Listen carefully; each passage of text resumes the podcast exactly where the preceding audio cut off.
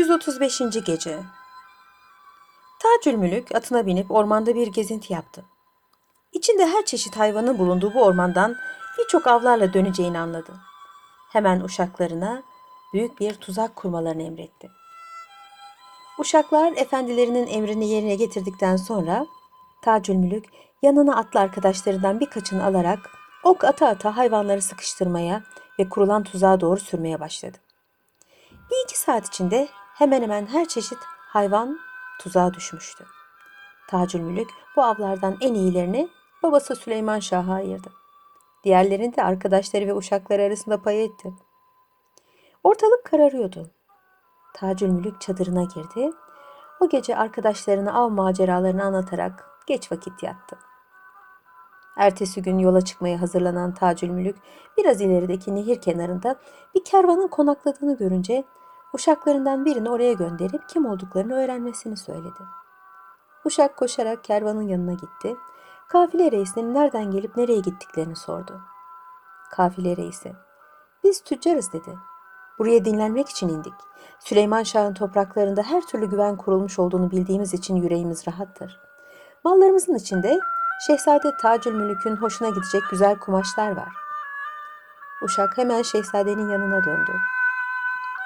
Aldığı cevabı tekrarladı. Şehzade de atına bindi.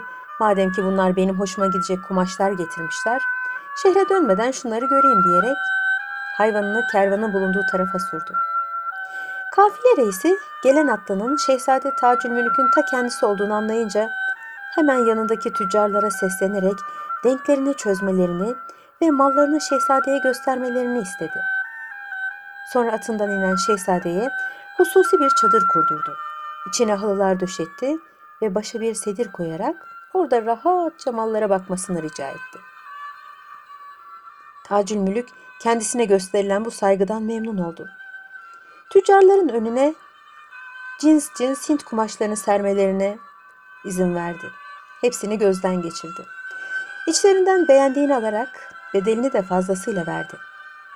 Tam oradan ayrılacağı sırada ayrı bir yerde duran solgun benizli bir genç gözüne çarptı. Sabah oluyordu. Güzel Şehrazat burada hikayesini ara verdi. Ertesi akşamda bıraktığı yerden tekrar anlatmaya başladı.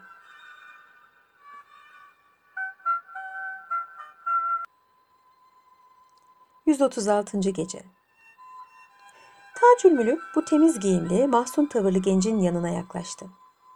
İnlediğini ve acı dolu bir şiir okuduğunu görünce delikanlı dedi. Herkes getirdiği malları bana gösterdin. Senin bir şeyin yok mu? Hem niçin böyle mahzun duruyorsun? Bir derdin varsa söyle, dermanını bulayım. Borcun varsa ödeyeyim. Senin halin bana çok dokundu. Delikanlı şehzadenin bu iltifatlarına karşı mallarını ona göstermekten kendini alamadı. Ve küçük bir denkten ibaret olan ticaret eşyasını açarken, Efendimiz dedi, ben de size layık bir mal yoktur. Sonra içini çekerek ilave etti. Bunları görmeseniz ne olur? Tacülmülük delikanlının bu halini görünce daha fazla meraklandı. Görmek için zorladı. Delikanlı ister istemez elinde tuttuğu bohçayı açtı. İçinden atlastan yapılmış bir takım elbise çıkardı. Bunları şehzadeye gösterirken birdenbire aralarından bir bez parçası düştü. Delikanlı hemen onu alıp dizinin altına sakladı. Bunun farkına varan şehzade bu bez parçasının ne olduğunu sordu. Delikanlı telaşlı bir tavırla "Sizin işinize yaramaz." dedi. Şehzade ne olursa olsun onu görmek istediğini söyleyince delikanlı derin bir göğüs geçirdi. Ben sırf bu bez parçası için size mallarımı göstermekten çekinmiştim. Kimseye göstermek istemiyorum, dedi. Sabah oluyordu. Şehrazat burada masalını ara verdi. Ertesi akşam da bıraktığı yerden şöylece tekrar anlatmaya koyuldu.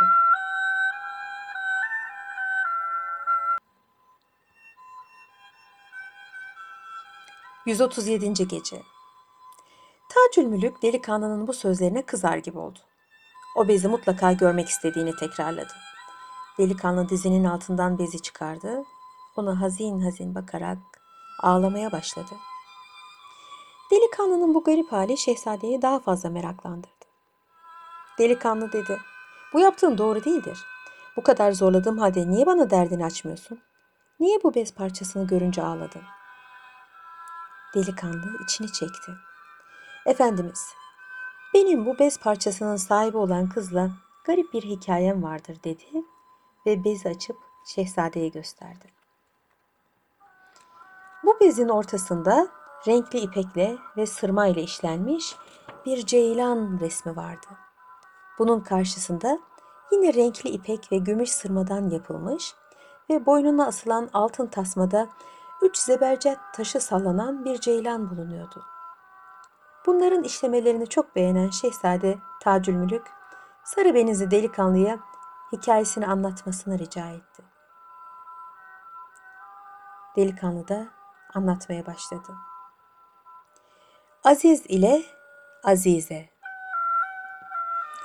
Babam büyük bir tüccardı. Benden başka evladı yoktu. Küçük yaştayken babası ölen amcamın kızı Azize ile aynı çatı altında büyümüştüm. Birbirimize çok düşkündük. Büyüyünce birbirimizle evlenmeye ahdetmiştik. Babamla annem her ikimizin arasındaki gönül bağlılığını fark edince o yıl bizi evlendirmeye karar verdiler. Artık ben koca bir delikanlı olmuştum. Azize de genç kızlık çağına girmişti. Babam düğün hazırlığını yapıyordu. Birkaç gün içinde her şeyi tamamlamış, nikah gününü de kararlaştırmıştı. Nihayet nikah günü gelip çattı. Evde nikah hazırlığı yapılırken erkence uyanıp hamama gittim. İyice yıkandıktan sonra temiz elbiselerimi giyip sokağa çıktım. Yolda giderken o taraflarda oturan bir arkadaşımı hatırladım. Onu düğünüme davet etmeyi düşündüm fakat bir türlü evini hatırlayamadım. Belki oralarda rastlarım diye bir iki saat dolaştım. Çok yorulmuştum. Havanın sıcaklığı da bana çok dokunmuştu. Tenha bulduğum bir çıkmaz sokağa saptım. Mendilimi bir evin yüksek eşiğine sererek oturdum. Biraz sonra ortalığı kavuran sıcaktan buram buram terlemeye başladım. Yüzümü silmek için ceplerimde başka bir mendil bulamayınca altıma serdiğim mendili almaya davrandım. Birdenbire yukarıdan önüme güzel kokulu, ince, ipek bir mendil düştü. Eğilip aldım. Sonra bunun nereden düştüğünü anlamak için başımı yukarıya kaldırdım. Mendili atan genç bir kadını gördüm. Bu bir bakışta insanı çileden çıkaran son derece güzel ve can alıcı bir kızdı. Sabah oluyordu. Şehrazat burada susup gülümseyerek hükümdar kocasına baktı. O da hikayeye ertesi akşam devam etmesini rica ederek ayağa kalktı. Güzel Şehrazat ertesi akşam masalına şöylece devam etti.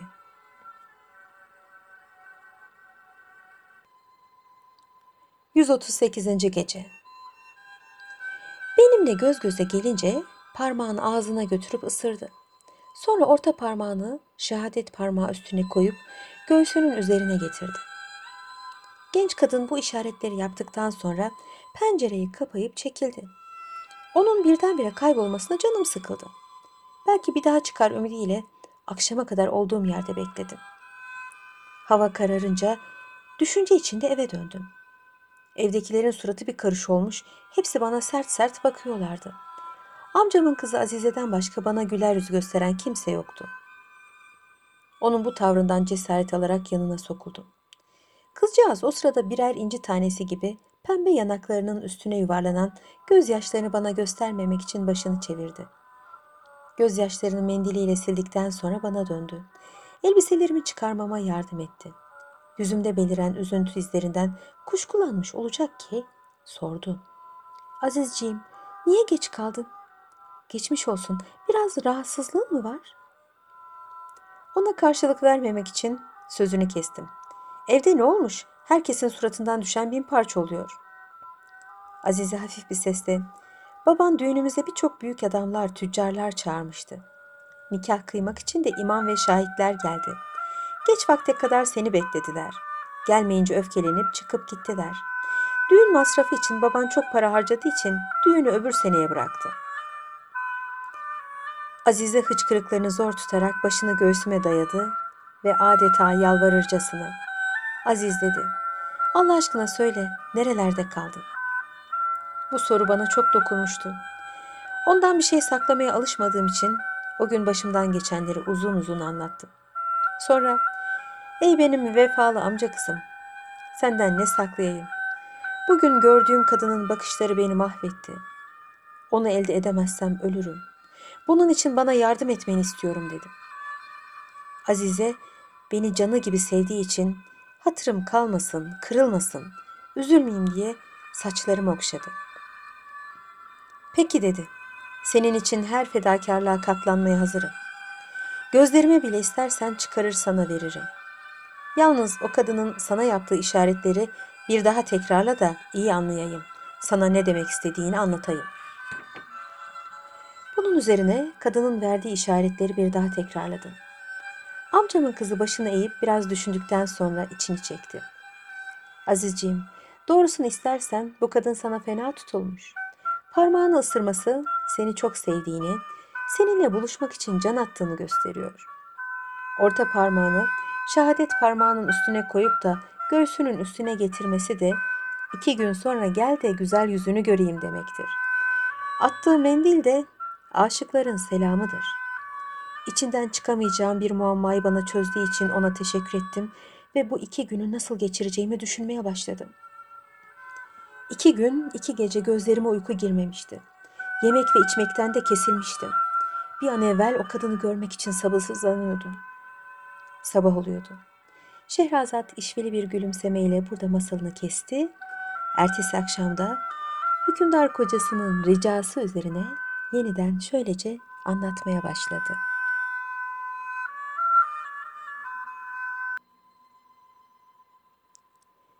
...139. Gece Nihayet beklediğim gün geldi çattı. Güzelce giyinip kuşandıktan sonra evden çıktım. Doğru o güzel kadının oturduğu sokağa gittim. Geçen sefer oturduğum eşiğin yanına oturarak gözlerimi pencereye diktim. Çok geçmeden aynı pencere açıldı. Güzel kadın başını çıkararak bana baktı. Onun bu çekici bakışlarına dayanamadım. İçimin eridiğini hissettim. Kendimi toparladım. Ona bakmaya koyuldum. Genç kadın ona hayran hayran baktığımı görünce kollarını sıvadı, sağ elinin parmaklarını açtı ve avucunu göğsünün üstüne koyduktan sonra öbür elinde tuttuğu aynayı bana çevirdi. Bu işaretlerden sonra kırmızı bir mendil çıkardı, sokağa karşı üç defa salladı ve pencereyi kapayıp çekildi. Gece yarısına kadar bekledim. Bir daha görünmedi. Ümitsiz ve üzgün bir halde eve döndüm. Azize'den başka evdekilerin hepsi uyumuşlardı. Zavallı kız beni bekliyordu. Ellerini şakaklarına dayamış düşünüyordu. Beni görünce yüzü güldü. Hemen ayağa kalktı, elbiselerimi çıkarttı, önüme yemeğimi koydu. İştahım olmadığı için ancak bir iki lokma yedim. Sonra neşesiz bir halde odanın bir köşesine çekilip düşünceye daldım. Azize usulcacık yanıma sokuldu. Amca oğlum, söyle bugün ne yaptın? Muradına erdin mi? diye sordu. Ona her şeyi inceden inceye anlattım ve o gün sevdiğimin verdiği işaretlerin manalarını söylemesini istedim. Azize, bu kadın beş gün sonra sokaklarının başında bulunan bir boyacı dükkanında göreceği adamı beklemesini istiyor dedi. Bunu işitince amcamın kızının ellerine sarıldım. Evet dedim. Sahiden sokaklarının başında bir boyacı dükkanı var. Ne güzel bir muamma hallediyorsun. Sen olmasan halim harap. Bu beş gün bana beş yıl kadar uzun gelmişti. Ne zaman içinde adeta çılgına dönmüştüm. Ne yaptığımı bilmiyordum. Ne gözlerime uyku giriyor ne de iştahla yemek yiyebiliyordum. Aşkın ateşten gömlek olduğuna inanmıştım. Nihayet beş gün geçti. O sabah en güzel elbiselerimi giydim, tıraş oldum. İyi kokular sürünerek evden çıktım. Yolda bin bir hülya kurarak boyacı dükkanına geldim. Bir de ne göreyim, dükkan kapalı. Meğer boyacı Yahudi olduğu için cumartesi günleri dükkanını açmazmış. Bu aksi tesadüfe lanetler yağdırarak öfkeli öfkeli sevgilimin sokağına saptım. Orada bir zaman bekledim. Bir haber alamayınca eve dönmek zorunda kaldım. İçeriye girdiğim zaman Azize'nin hüngür hüngür ağladığını ve dövündüğünü gördüm. Benim geldiğimi fark edince kendini topladı. Gözyaşlarını sildi, güler yüzle Safa geldin Azizciğim. Nasıl bari sevgilinle buluşup iyi vakit geçirdin mi dedi. Çok sinirli olduğum için onun bu sözleri bana alaylı gibi geldi. Var kuvvetimle ona bir tekme attım. Azize yere düştü. Başı yere çarptı, alnından yaralandı. Yarasının kanadığını görünce pişman oldum. Onu kucaklayarak sedire oturttum, yarasını sardım, kusurumu bağışlaması için yalvardım. Zavallı iyi kalpli Azize bana hiç küsmemişti. Bundan cesaret alarak ona o günkü hikayemi anlattım. Beni avutarak, merak etme Aziz dedi. Bu kadın sırf seni denemek için görünmedi. Hiç kendini üzme. Aşıklar biraz sabırlı olmalıdır. Baksana Mecnun Leyla'sı için ne eza ne cefalara katlandı. Yarın erkenden tekrar oraya git. Muhakkak bu sefer sana görünecektir. Sabah oluyordu. Şehrazat burada masalını ara verdi. Ertesi akşamda bıraktığı yerden şöylece anlatmaya koyuldu.